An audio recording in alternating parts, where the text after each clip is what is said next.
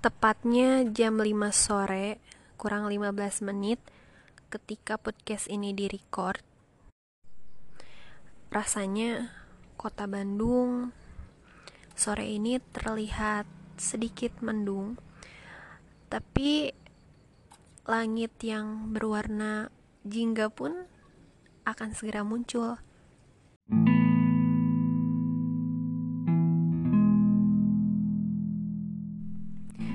Jujur, akhir-akhir ini ketika buka sosial media, kayaknya terlalu rame dengan hal-hal yang mungkin bisa dibilang gak masuk akal atau gak rasional.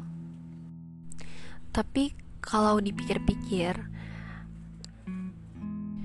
perang di media sosial atau perang senjata tuh kayaknya lebih kejam perang sosial media kalau kita lihat kan perang senjata nih misalnya ada orang yang dimusuhin terus dia langsung ditembak dibunuh dan akhirnya mati.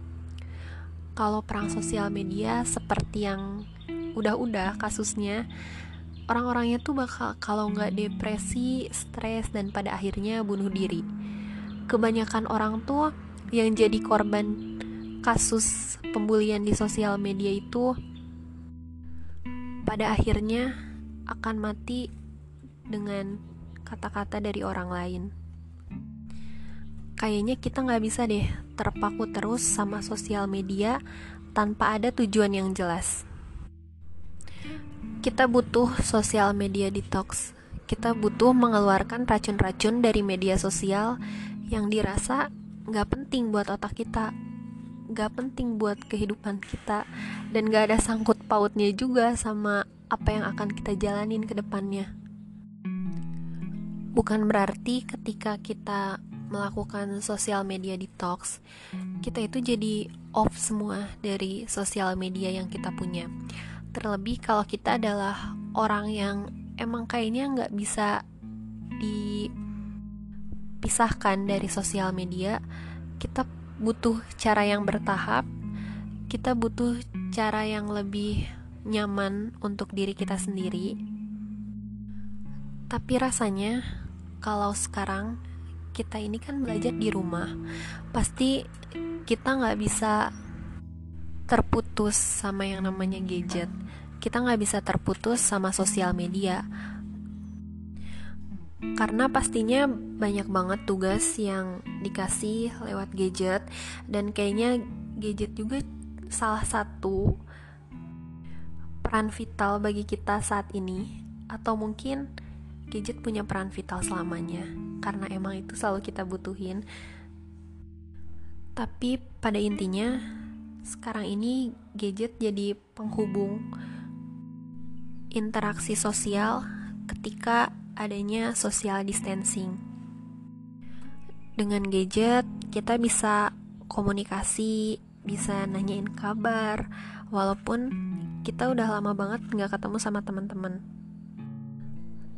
Tapi nyatanya, ketika kita terlalu sering pegang gadget, terlalu sering buka sosial media, rasanya tuh bakal banyak hal-hal yang gak perlu malah diperlu-perluin ya contoh kecilnya aja kayak ngurusin hidup orang lain komentar masalah penampilan komentar masalah keluarga.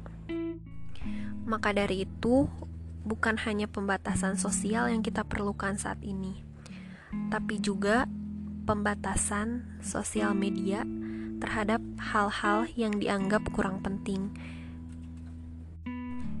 dan yang pastinya tidak ada kaitannya dengan kehidupan kita. Dengan mencoba untuk melakukan sosial media detox, semoga saja kita bisa jadi orang yang lebih bijak dalam menggunakan sosial media.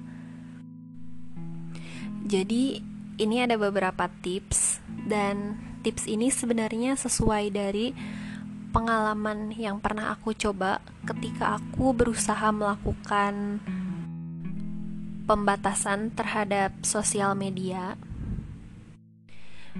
Jadi tips yang pertama adalah kalau kalian punya beberapa akun sosial media dan kita bisa pilih-pilih atau filter sosial media yang dirasa kurang penting dan jarang kita buka juga. Kita bisa uninstall aplikasinya. Kita bisa pertimbangin lagi mana akun yang lebih penting buat kita, akun yang mungkin nanti ada sangkut pautnya sama tugas sekolah yang pasti itu jangan di uninstall. Akun yang kayaknya nggak pernah banget kita buka itu boleh di uninstall.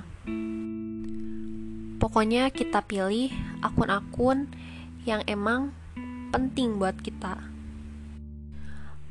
Lalu tips selanjutnya ketika kita sudah memilah akun mana aja yang bakal kita pakai yang akan kita gunakan. Nah, sekarang saatnya yang penting adalah kita membuat konten kita sendiri. Maksudnya adalah kita memilah mana konten yang bermanfaat dan mana konten yang kurang bermanfaat. Contohnya, misalkan kita uh, follow beberapa akun di Instagram dan ada beberapa akun yang kayaknya tuh cuma akun-akun gosip akun-akun yang ngasih kita hiburan. Terus kalau misalnya kita belum follow nih akun-akun yang bermanfaat, coba kita follow akun-akun yang bermanfaat. Entah itu kita follow akun UNESCO atau follow akun tentang kesehatan, akun politik, apa pun bidangnya, yang penting itu bermanfaat.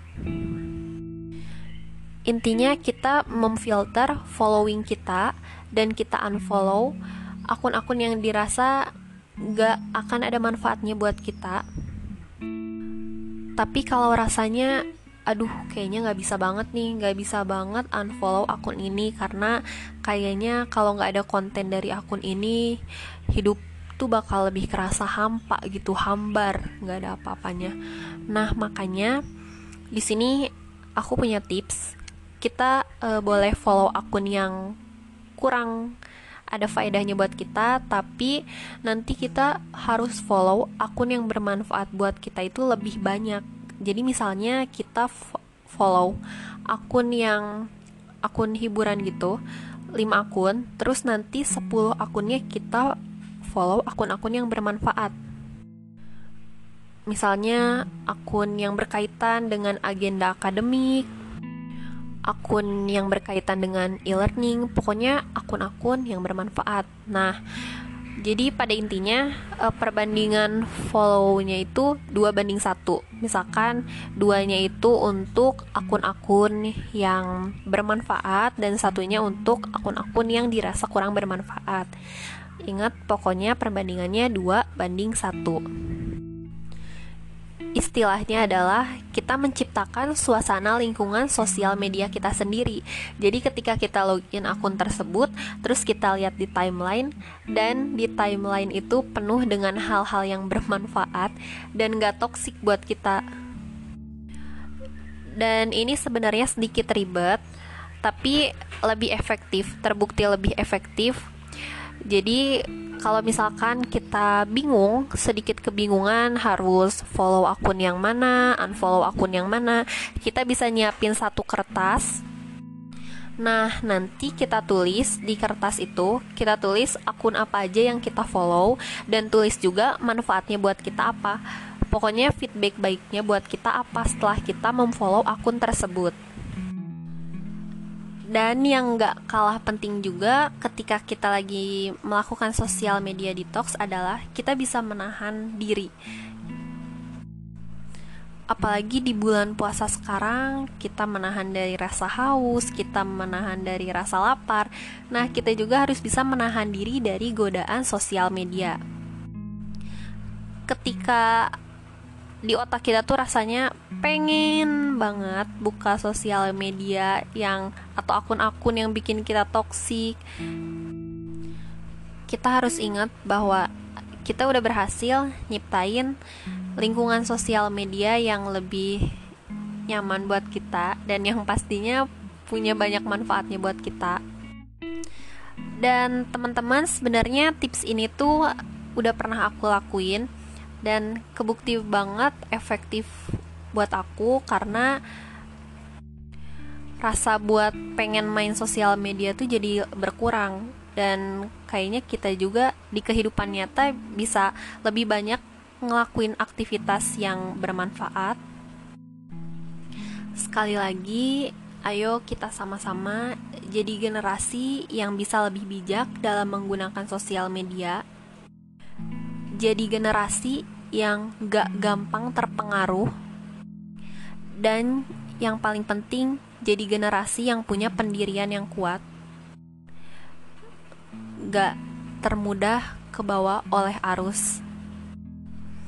Nah, teman-teman, sekian tips dari aku. Mungkin tipsnya cuma sedikit, tapi nanti lain kali di podcast selanjutnya kita bisa membahas lebih detail mengenai dampak buruk dan dampak baik media sosial buat kita. Jadi sekian dulu dan sekali lagi semoga podcast ini bermanfaat untuk kita semua dan selamat menjalankan ibadah puasa, teman-teman.